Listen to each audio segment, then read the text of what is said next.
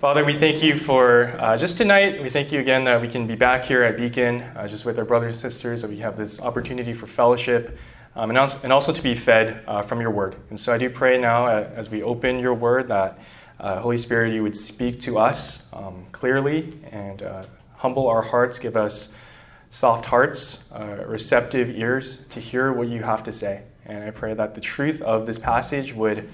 Um, would speak to us, that we would honestly consider uh, our words, we would consider our character and um, whether we are people of integrity. And I do pray that you would use the preaching of your word um, to form us uh, into people who are like that, uh, people who are consistent and whole. Uh, and whose words are truthful and, and faithful and, and meaningful. And so, to, and so do that now um, as we listen. We pray this in Jesus' name. Amen. All right, if you have your Bibles, turn with me to Matthew 5, 31 to 37. Matthew 5, 31 to 37.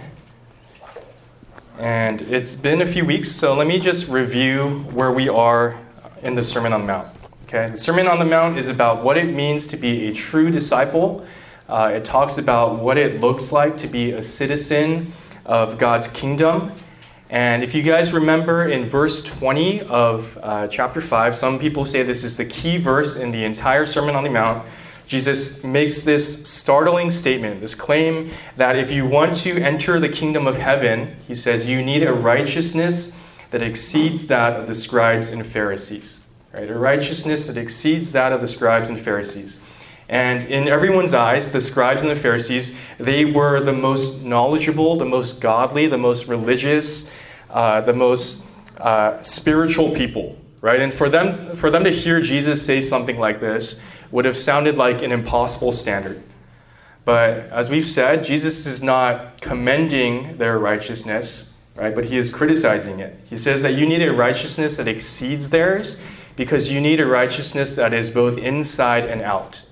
Right? You need a righteousness that is deep and, and wholehearted rather than this dead, uh, kind of fake, superficial righteousness that the scribes and Pharisees had.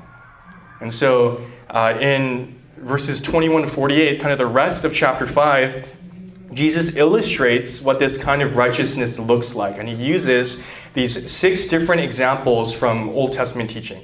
And each of these examples, you can tell what they are because they start with the same formula. Jesus says, You have heard that it was said, but I say to you. And uh, he does that because these, these Pharisees, they had this sort of approach to the law where they thought it was all about doing more good things and avoiding doing bad things. And I think we can approach the Christian life like that as well, right? Just do more things, do more good things, don't do like these things. Right? The, the Pharisees thought to themselves, as long as we're not guilty of crossing this line or breaking this commandment, whether it was murder or adultery or divorce or perjury, as we're going to see in our passage, they thought, okay, we're good. But Jesus says that if you've gotten sinfully angry at your brother, then you've murdered him in your heart. Or if you've looked at another woman uh, with lust, uh, lustful intent, you've committed adultery with her in your heart. Jesus shows us that obedience is not just about the commandments themselves, right? Or how, how close you can get without crossing the line, but obedience is about reflecting God's character as well. That's what verse 48 says You shall be perfect as your heavenly Father is perfect. And so when we get to our verses for tonight, we'll be in verses 31 to 37. Um, we see the same thing going on. Um, as we'll see, the Pharisees were so overly concerned with the externals that they created these loopholes to ensure that they were still obeying the letter of the law. And Jesus reveals to them that they've missed the whole point. Right? You guys don't get it. This is not what it's about. Um, if you guys look in your Bibles in our verses, uh, most of you will probably see two different sections, right? And there's two different headings there. Uh, my Bible, it says divorce and then oaths. Um, as I was studying this passage this week, I was tempted to kind of split these up after realizing like just how much is in each of these sections. Um, but we're going to take it all in one. And uh, that's okay because these two topics aren't totally random. If you think about it, uh, if we're talking about making promises or making oaths, then your vows in marriage, right, are, are probably one of the most significant promises that you'll make in your lifetime. Um, but even more than that, even at, a deeper level, in both of these sections, whether Jesus is talking about your vows or whether he's talking about just your common everyday promises, he's getting at something more fundamental, uh, which is this it's what we do with our words. It's what we do with our words. And so let's read our passage, Matthew 5, starting in verse 31. It was also said, Whoever divorces his wife, let him give her a certificate of divorce. But I say to you that everyone who divorces his wife, except on the ground of sexual immorality, makes her commit adultery. And whoever marries a divorced woman commits adultery. Again, you have heard that it was said to those of old, You shall not swear falsely, but shall perform to the Lord what you have sworn. But I say to you, do not take an oath at all, either by heaven, for it is the throne of God, or by earth, for it is his footstool, or by Jerusalem, for it is the city of the great king. And do not take an oath by your head, for you cannot make one hair white or black. Let what you say be simply yes or no. Anything more than this comes from evil. This is the word of God. Um, back in 2015, uh, some of you weren't born yet. I'm just kidding. I know you guys were born. You're like just a, a child. There's an ancient uh, social media platform called Facebook that made a small, uh, maybe even unnoticed change that they were hoping would have a sizable impact. They decided to replace the maybe button on their events page and to change it to the word interested instead. And you probably weren't around uh, to remember this uh, because it was before your time. If you were on Facebook, that means you lied about your age. The interested uh, was less ambiguous, right? That's what they thought. It was less ambiguous than a maybe.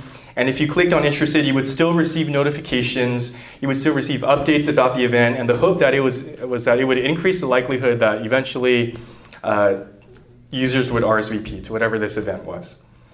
And to me, I don't know. It seems like the same thing, right? Like uh, there's not much difference to me. Maybe it's marginally better, um, but I understand where they're coming from. And you probably do too if you've ever had to plan something like a friend's birthday party, uh, a get together, a WACF or church event. Uh, because, like, hypothetically speaking, if you're a college pastor trying to plan a ministry event, um, you know, it's helpful to have people respond, right? Especially if it requires food and logistics and things like that. Uh, it makes your job a lot easier, right? When you get this like definitive, uh, timely answer and someone gives you their word whether or not they'll be there.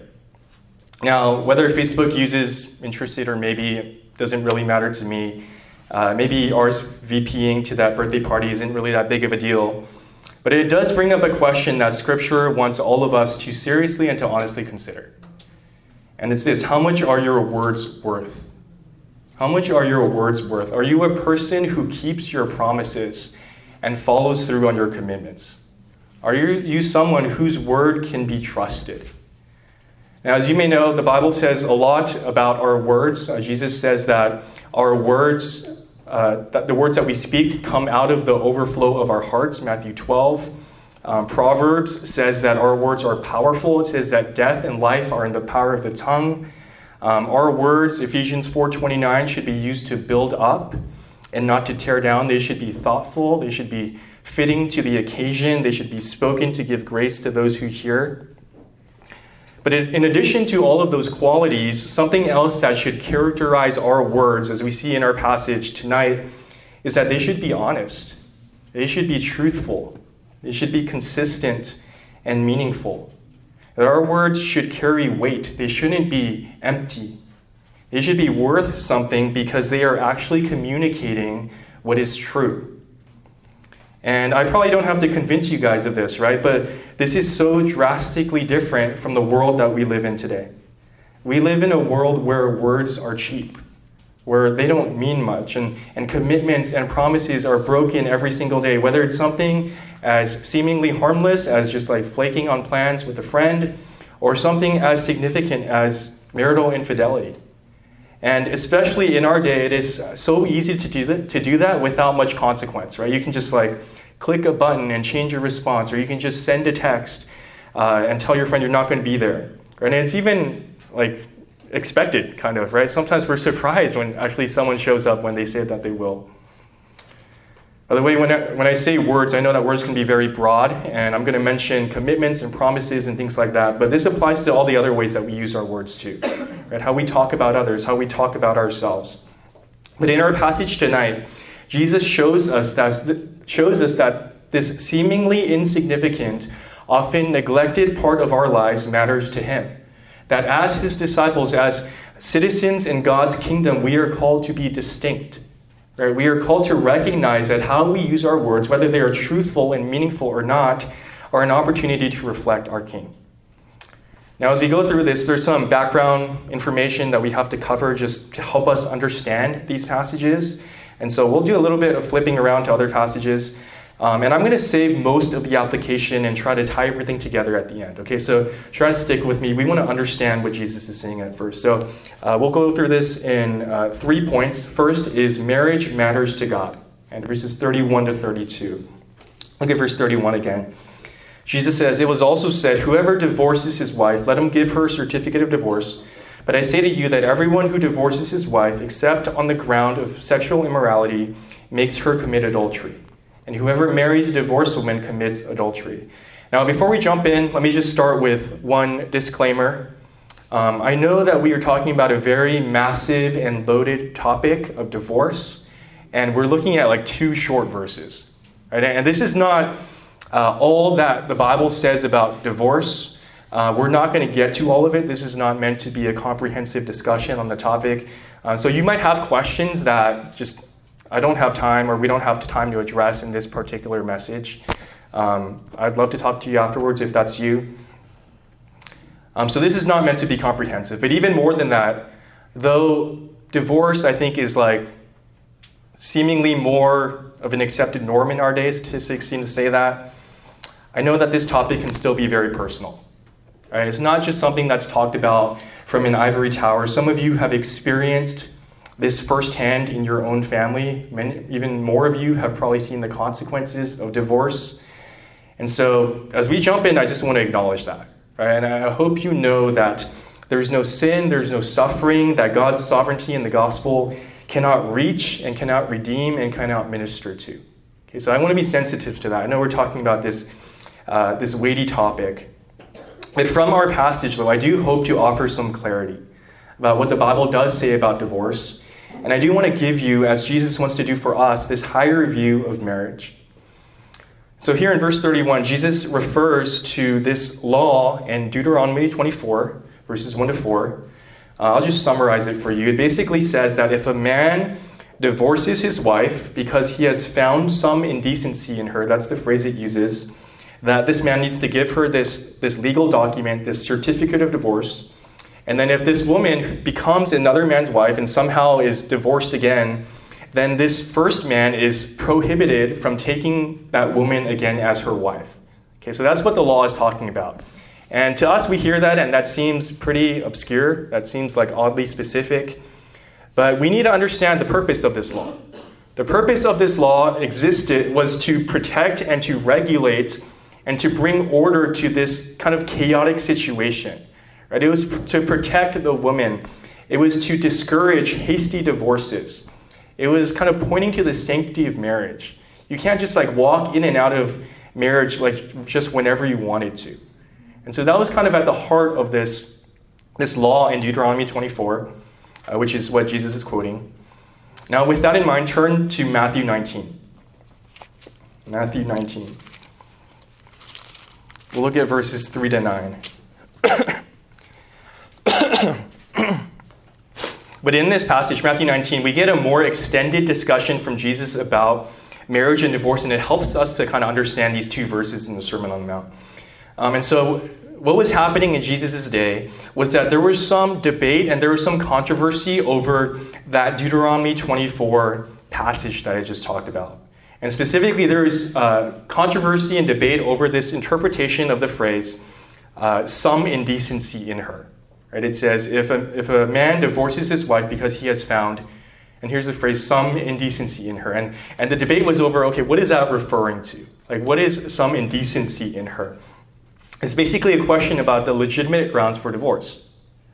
And so there were there, there was these like two main schools of thought. The more conservative conservative position taught that some indecency referred strictly to sexual immorality. That's what, uh, yeah, that's the only grounds for divorce. And the other position was more loose. It said basically it was anything that displeased the husband. And if you actually read in like Jewish documents and writings, we see that it was really like almost anything. Like it, if she was barren, if she had a disability or disease, if she had physical defects, um, if the in laws moved to the same city, if she didn't offer uh, sexual relations frequently enough, if she didn't perform certain duties at home, if she burned his supper, or if he simply found someone who he thought was more attractive. And so this other position was like anything that doesn't make the husband happy. And so there's this debate going on. You can kind of hear it in the Pharisees' question uh, to Jesus in verse 3. They say to Jesus, Is it lawful to divorce one's wife for any cause. Right? And, and and so they want to know where Jesus stands on the matter. Here's how he responds. Verse 4 He answered, Have you not read that he who created them from the beginning made them male and female? That's Genesis 127. And said, Therefore a man shall leave his father and his mother and hold fast to his wife, and the two shall become one flesh. That's Genesis 224. So they are no longer two, but one flesh. What therefore God has joined together, let not, let not man separate. And so they, they bring this uh, question to Jesus, and in very typical fashion, Jesus doesn't answer their question directly. They're asking him about uh, divorce according to the law of Moses, and what does Jesus say? Well, he responds with the creation account, and doesn't talk about divorce, he talks about marriage. And in those two very foundational passages about marriage, we see that God is the one who created marriage, like He is the one who established it, um, that God created it to be exclusive and permanent. That when two people get married, it's not just this like civil contract that takes place, but something new and distinct and significant and profound is happening. That certain ties are being broken, and these new ties, this intimate one flesh relationship is formed. Right? Like all of that is happening when people get married. And Jesus says that comes from God. That's, God decided that. And that is what the Pharisees miss. They are preoccupied with the grounds for divorce, and they're preoccupied with this legal process of, okay, I got to write this certificate of divorce, right? All this like legal external stuff. But Jesus here is talking about the God centeredness and the sanctity of marriage. He says, What God has joined together, let not man separate. Right? You see the contrast there? But you keep reading verse 7, and they're still kind of fixated on this original question. They say, Why then did Moses command one to give a certificate of divorce and to send her away? That's referring to Deuteronomy 24. And so here's where we get a word from Jesus about divorce. And this is informed by what he just said about marriage. And this is similar to our passage in the Sermon on the Mount, verse 8. He said to them, Because of your hardness of heart, Moses allowed, right? What did the Pharisees say? They said Moses commanded. Moses allowed you to divorce your wives. But from the beginning, it was not so. And I say to you, whoever divorces his wife except for sexual immorality and marries another commits adultery. And so what Jesus says is God didn't intend for divorce, right? He says from the beginning it was not so. He never desires divorce, he never requires it. But because of men's sinfulness, because of their hardness of heart, God gave divorce not as a command, but as a concession. And the only legitimate reason for divorce that Jesus gives here in Matthew 23 and in our passage is the grounds of sexual immorality. Right? And why sexual immorality? Well, I think it's because that sin of that nature very uniquely, uh, very significantly interrupts and violates that one flesh bond and covenant of marriage. Now, let me just add one more piece to help kind of fill out or uh, what the Bible teaches about divorce. Um, in 1 Corinthians 7, in that passage, Paul is addressing this question that the Corinthians had about what to do about their current condition after they became a Christian. So he, he writes to these different groups of people people who were single and married, uh, slave and free, circumcised and uncircumcised. And he actually, one of those categories of people he actually writes to are those who are Christians who are married to unbelievers. And he's trying to answer the question okay, what do I do about that? Right? And what he actually says to them is if you've just become a Christian, you're married to an unbeliever, and your spouse, your unbelieving spouse, is cool with staying together, then don't seek a divorce. Right? Like, even that is not grounds for seeking a divorce. But he continues in verse 15 and he says, But if the unbelieving partner separates, let it be so. In such cases, the brother or sister is not enslaved. God has called you to peace. And so, if that unbelieving spouse uh, uh, leaves, abandons, um, then that's the only other legitimate grounds for divorce. Okay, so just so you guys know, uh, just kind of a bigger picture of what the Bible teaches, right? The only two legitimate grounds sexual immorality and abandonment. But going back to our verses, I think when we hear Jesus say that, right, and when he says, except for sexual immorality, or when we hear Paul's words about abandonment, I know that our first inclination can be to run through these like different hypotheticals, or we think about, okay, like, what about this specific scenario? Does this like fall under what's like legitimate or not? And I don't want to minimize just the great wisdom and thoughtfulness that goes into answering questions like that But we should recognize that Jesus' view of marriage is so high, it is so sacred, that he says that all remarriage after divorce, except in the case of sexual immorality, is adultery. Right? Like that is an extremely strict, uh, strict standard. Now, why does he say that? Well, because in the eyes of God, that first marriage still exists. He's trying to show us that we are not the ultimate authority on marriage, God is.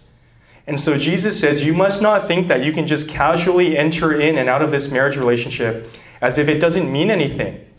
Or you must not think so little of your vows and your promises that you make on your wedding day, not just in front of your friends and family, but before the presence of God.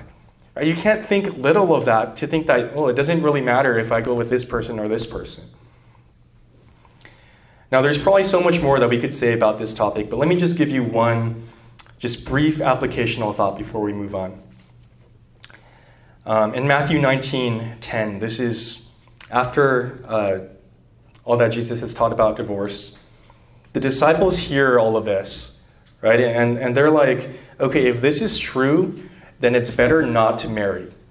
If this is true, then who can be married? And I, I think when we read that, we have to give the disciples some credit right? Because they didn't arrive at quite the correct conclusion, right? I don't think the correct conclusion is like, like no one get married, but I think they understood the gravitas, the, the weight of, of marriage probably better than many of us do. Marriage is a blessing, it is a joy and a good gift from God. It is something given to us to enjoy and to cherish. Um, I am happily married. I know many or some of our beacon staff are married. But especially in stark contrast to our culture today, it is not something that we can just take lightly. Right? It requires a sober mindedness, a, a careful consideration, a recognition of the high calling and commitment because marriage is not just a human thing, it's from God. And I know that none of you college students are married, as far as I know. Um, but what this might, what might this mean for you right now, right? As those who are maybe looking ahead and, and many of you will probably pursue marriage in the future. If that's you, if you desire to get married someday, then how does recognizing the high calling of what marriage is affect what you're doing right now? How does it affect the kind of potential partner or spouse that you are pursuing? How does it affect the kind of person that you are hoping to become, your character? How does it affect how you learn to resolve conflict with other people right now? right? Or how you fight sin in your own life, or how you receive counsel from other people. Are you preparing yourself in any way uh, for, for that in the future? And even if and when you do get married in the future, I think our passage shows us that you're still going to have to put in the work and the effort and be willing to fight for your marriage every single day. And in Ephesians 5 31 to 32, Paul quotes um, from that same passage, Genesis 2 24, that Jesus quotes from. And he says that this mystery, or this uh, a man leaving his father and mother and holding fast to his wife and becoming one flesh, this mystery of marriage uh, is profound. And he says, I'm saying that it refers to Christ and the church. And what he says there is that God wasn't just looking for this metaphor to kind of like describe Christ's love for the church, and he, he's like, oh, like I'll just choose marriage. No, he says that God created marriage as a way to reflect Christ's love for the church. Right? Like that is how significant marriage is. And, and for us, we need to realize that our sinful hearts aren't so unlike the Pharisees, that we too are tempted to bail. We are tempted to point fingers, to seek our own interests when it comes to loving others. Even in the most intimate and cherished relationships that we have, even in the people closest, nearest, and dearest to us. The marriage, in particular, is this unique opportunity, this this stage to rehearse the love of Christ for his people over and over again. Right? To love someone even when it's hard, or even when you're tired, or even when you don't feel like it, or even when the other person sins against you. Right? That's what marriage portrays. And so, knowing all of that, right, Jesus wants to give us this high view of marriage, and that really puts into perspective okay, this is like what divorce is. This is what's happening when we're talking about divorce. But Christ seeks to form us as his disciples, not just with these handful of monumental, life changing decisions like who you'll marry, uh, but also in the thousands of smaller decisions, commitments that we make each day. And so this is our next point. Uh, your words matter to God. Uh, verse 33. Again, you have heard it said that it was, or again, you have heard that it was said to those of old, You shall not swear falsely, but shall perform to the Lord what you have sworn. Um, in verse 33, Jesus is not really quoting from a specific passage, but he's rather giving a summary of Old Testament teaching on keeping your promises, keeping your oaths. And for us, uh, we don't really make oaths, or you know, we don't really swear in this way, uh, unless maybe you're in a like a legal situation, right? Or uh, if you imagine like a courtroom setting, or you think about when the president is inaugurated, someone will raise their their hand, they will put their hand on the Bible, and they like solemnly pledge to fulfill their assigned responsibilities, right? They say something like, I swear to tell the truth, the whole truth, and nothing but the truth, so help me God, right? And they're like holding the Bible or something like that. What's the point of all of that? Like, what are they doing when they're making an oath like that? Well, this person is calling upon something or someone that is greater than themselves, whether that's God or the Bible or uh, their grandmother's grave. And they're saying, may this person or may this thing bear witness to the truth of what I say, and may they judge me if I don't keep it, right? May they judge me if I break my word. And in fact, that's actually the more precise meaning uh, of what it means to take the Lord's name in vain, which is the third commandment. It's not just to like say God's name like next to your cuss words, right? It's it's making little of God's name. It's using God's name in something like a vow when it doesn't mean anything, when you have no intention to keep that vow. Um, so that's the commandment, right?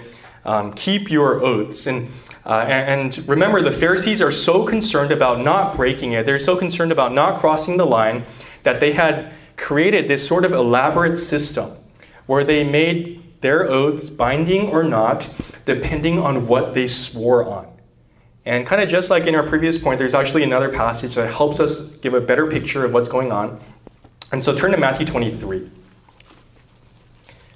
Matthew 23. And we'll be in verses 16 to 22. I won't read all of this, um, but you can at least look at it. in this chapter, Jesus is pronouncing woes on the scribes and Pharisees for their hypocrisy. And uh, one of his specific rebukes is concerning their practice with taking oaths. Verse 16, he says, Woe to you, blind guides, who say, If anyone swears by the temple, it is nothing but if anyone swears by the gold of the temple, he is bound by his oath. Verse 18, or if anyone swears by the altar, it is nothing. But if anyone swears by the gift on the altar, he is bound by his oath. Are you catch that? They say, okay, swearing by the temple is not binding, but swearing by the gold of the temple, I have to keep my word. Or swearing by the altar is not binding, but swearing by the gift on the altar, that is binding. And actually, there's this whole section in um, the Mishnah, which is the Jewish code of law that was dedicated to this things that were binding versus not binding. And it sounds ridiculous, right? Like, this is the equivalent of like saying psych, you know, after you say something, or like, uh, you know, you had your fingers crossed behind your back, like the kids do, or it's like the super small fine print that plays at like 100 mile per hour, you know, after like a commercial that says something. Like, it's a loophole, it's a, it's a way of getting out of what you just promised. They basically corrupted the point of making an oath in the first place. And instead of calling on God to assure their truthfulness and their honesty, they created all these ways to avoid referring to God so that they didn't have to keep their word. And what does Jesus say in our passage? He says, uh, similar in Matthew 23 as well. Um, back in chapter 5, he says, verse 34, But I say to you, do not take an oath at all, either by heaven, for it is the throne of God or by earth, for it is his footstool, or by Jerusalem, for it is the city of the great king. And do not take an oath by your head, for you cannot make one hair white or black. Let what you say be simply yes or no. Anything more than this comes from evil. Right, Jesus says, whether you acknowledge it or not, every promise that you make, every word that you speak, is before the word of God, or the, before the face of God. Heaven is God's throne, the earth is his footstool. Jerusalem is his city. Even the hairs on your head belong to him. Right? It's impossible to speak a word apart from God, outside of his presence. Now, to clarify, when Jesus says do not take an oath at all, he's not prohibiting absolutely every kind of oath. And we just talked about marriage, right? You make uh, vows in marriage. But rather, he is talking about the kind of twisted system that they had, created. Because elsewhere in the Bible, we see that Jesus stood under oath, or we see that um, the Apostle Paul um, called God as his witness. So it's not prohibiting like every kind of oath at all. Jesus' main concern isn't just the words themselves or even the promises themselves, but our character. That what you do with your words is a demonstration of the consistency or the inconsistency of your life. What you do with your words, whether or not you keep them or not, is a window into how you view God and how you view other people. Does God and others matter enough to you for you to keep your promises? Jesus says there shouldn't be degrees of truthfulness to what you say. You shouldn't have to point to this other thing to or, or swear in the name of God to make sure that people get that you are really serious about what you're saying because your character should be consistent, right? Your whole life should attest to that already. Guys, is that true of your life? Are you a person who is truthful and consistent? Do you follow through on your promises? Can you be counted on when you commit to something? Do you say what you mean and mean what you say? Are you a person of integrity? Right, that word uh, integrity, it comes from the word integer. You guys remember what an integer is um, from math? Right? It's a complete number, right? It's not a fraction or decimal or whatever. It's a whole number. It's undivided. It's, it's complete as opposed to fragmented. That, that should be the kind of person you are, a kind of person with integrity. That your word is your bond. That your online self is the same as your real life self that you are the same person even when no one is watching. And Jesus says that one of the most telling indicators of that is your words. Verse 37, Jesus says, Let what you say be simply yes or no. Anything more than this comes from evil. And so, so similarly uh, to similar to what the disciples said after hearing Jesus' teaching on marriage and divorce, right? They're like, okay, then who can be married? Right? The conclusion is not, is not okay, I'm not going to make any commitments at all right? Because like that's very common nowadays, and that's just another form of untruthfulness. What we should take away from this is we need to make good commitments. And I think one practical thing this means for us is that you have to really evaluate your priorities and your convictions. You know, another definition for integrity is that you are firmly adhering to your principles. You are consistent whether you are on stage or in the privacy of your room because you know what those things are, what, what really matters to you. And those things that matter, your priorities and your convictions, they guide what you say yes to and they guide what you say no to. Right after you have decided on something, you don't have to worry about feeling FOMO. You don't have to worry that something else better might come up along the way because you know what matters to you. Right? You, you are convicted about certain things. You were informed by the Word of God. And so, have you paused? Have you slowed down to carefully consider what those things are for you. Not just like what everyone else is doing, not just what's fun, um, not just what's self serving, um, not going about life kind of aimlessly. But what does God's word say is important? How does that dictate and guide what you say yes to, what you say no to. Now, what's the goal of all of this? Right? I think all of us hear this, we realize, okay, we fall short. But I feel like when it comes to something like this, right, like following through on your commitments, being reliable, honest, it just seems that for some of us, this comes a little more naturally. Maybe it was just how you were raised. And for others of us, this just is, is more of a real challenge. And, you know, as your college pastor, I think, um, honestly, these are just some of the struggles that I, like, expect from college students um, that you might be flaky and, not, yeah, that not always punctual, things like that. And, and I recognize that, like, this is a season in life where uh, part of this is, like, growing and maturing into adulthood. And um, even for me, I know that I can value those things and, and, kind of expect those things out of you guys for, for selfish and like superficial reasons, just because it makes life easier or it makes things run a little more smoothly. But is Jesus just a life coach, right? Is, is he just like giving us good practical advice? Like this is just like how you do adult adulting? Uh, as I was prepping this, I was really wrestling with that question. Like, why does this matter to us as Christians? What should motivate us towards desiring truthfulness and consistency with our words and promises besides just do better? And so let me just give you one answer to that question. This is our last point. And I know there's probably more answers than this. Here's the big idea to kind of tie these things together. Your words matter because they are an opportunity to reflect God who always keeps his word. Your words matter because they are an opportunity to reflect God who always keeps his word. Now, at the end of verse 37, Jesus says that anything more than this comes from evil. And I think that should get our attention, right? We wouldn't say that these things are necessarily evil, right? We would say, okay, these are things I need to work on, I'm not so great at. I don't know if we would use the word evil, right? So this should catch us a little bit. And elsewhere in Scripture, we see John 8:44, it calls Satan a liar and the father of lies. Or you think back to Genesis 3, the first sin right? Satan told a lie and it caused Eve to question the truthfulness of God's word. And so I, this is something we need to take seriously. I mean, what, think about it, what often causes us not to keep our word? What causes us to back out of our promises? A lot of times it's self interest, right? it's self protection. It's when the things that we have committed to we realize are harder than we expected or more costly than we expected. We want to seek our own good or our own comfort or our own convenience rather than the good of others. We choose to love ourselves rather than to love God and to love neighbor. Right? We deceive ourselves into thinking that we can live fragmented lives, that we can say one thing and, and yet act a totally different way. We can promise one thing and never follow through with that. We can think that God doesn't care about all of it.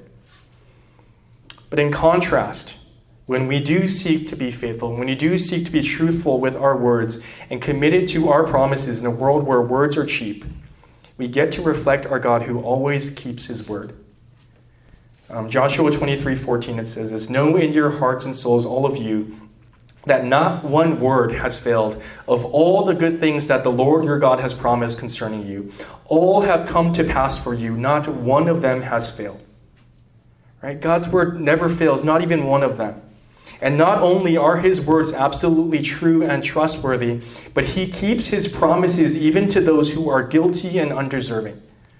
When you think about what the, the story of Scripture is, it's a story of God's faithfulness to his promises despite our failure.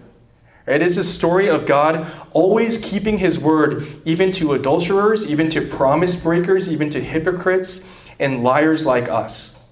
I mean, can you imagine if, if God's love toward you was just based on feeling and not on commitment? Right? If he just could back out of what he said simply when he felt like it, right? Or, or when we fell short. The cross shows us that God's words and his promises are not cheap, that he not, did not simply back out of his promise when things got hard, that, that Jesus Christ persevered through blood, sweat, and tears to fulfill what he, would, he said that he would do. And so, for us, when we are people who use our words carefully and meaningfully and truthfully, then in a very ordinary but a very powerful way, we get to reflect that to, a to the watching world, right? We get to reflect the faithfulness and the truthfulness of God. When we follow through on our promises, even when it's hard or inconvenient, we show others a glimpse of God's enduring love of his relentless and pursuing love. When we are thoughtful about our yes and no, we show others that God and the things of God are truly important to us. Now, the handful of times that um, I've had, a, I've had the privilege of officiating a wedding, in, in the short few minutes that I get to encourage the couple, there's usually a, a few things that I really hope that they'll take with them. Um, one of those things is that as they stand in front of their friends and their family, their wedding party, before God, like I want them to feel the weight of what they're about to commit to. Right? Like their vows are not just a script that they're reading after me, um, but they are real promises. Right? They are real promises that they are making to one another as long as they both shall live. The husband is called to live, love his wife as Christ loved the church. The wife is called to joyfully follow and submit to her husband as the church submits to Christ. That is a very high calling and a very weighty responsibility. And um, when I get the privilege of officiating, like I want them to understand that, right? Like that matters. But at the same time, I want them to realize that neither of them will fulfill those responsibilities and follow through with those promises perfectly. I don't want them to get so zoomed in on what they must do that for the husband they should be like Christ, for the bride they should be like the church, that they get so focused on, okay, this is what I'm supposed to be, this is what I'm supposed to do, that they forget to zoom out and they forget what has been done for them. That in that Ephesians 5 picture, that you and I are the bride that Christ loved and died for. I don't want them to miss that as well. And I, I, think those truths are true and relevant not just for a couple on their wedding day, but also for us in all of our words too. That our words do matter, right? We can't take them lightly. When we make a promise, we're making a promise that is intended to be kept. And yet, all of us will not do that perfectly. All of us are guilty of speaking carelessly, of breaking our commitments, of not keeping our word, of being inconsistent and lacking integrity. But God is gracious. And our failure to keep our promises ought to drive us back in dependence to, to God, right? And to cling to His promises. And not only does His grace save us and, and forgive us, but it also sanctifies us. In Ephesians 5:27, it says that Christ works in us and prepares us as his beautiful bride to present the church to himself in splendor without spot or wrinkle or any such thing, that she might be holy and without blemish. And only through the gospel can we be people of integrity. And only through the gospel can we be people who are actually whole and complete and truthful and faithful. Right now, as we strive to honor Him, even in the most ordinary and mundane corners of our lives, the things that we say, the promises that we make, um, the yeses that we say, the nos that we say. Right? God transforms us into that image. And so may He do that work in us. Let's pray. Father, we thank you for uh, just your word tonight. I know that, uh, yeah, maybe this is a topic that we don't give enough thought to. Um, and so, Father, I do pray that uh, we would be able to process all that we heard, that we would be um, honest, truthful people that we would really recognize the weight and the value um, of our words, that they would be uh, unlike the world, where talk is cheap, where um, people don't follow through on their promises. But I pray that you would make us like yourself, um, whose word is reliable, whose word uh, we can cling to.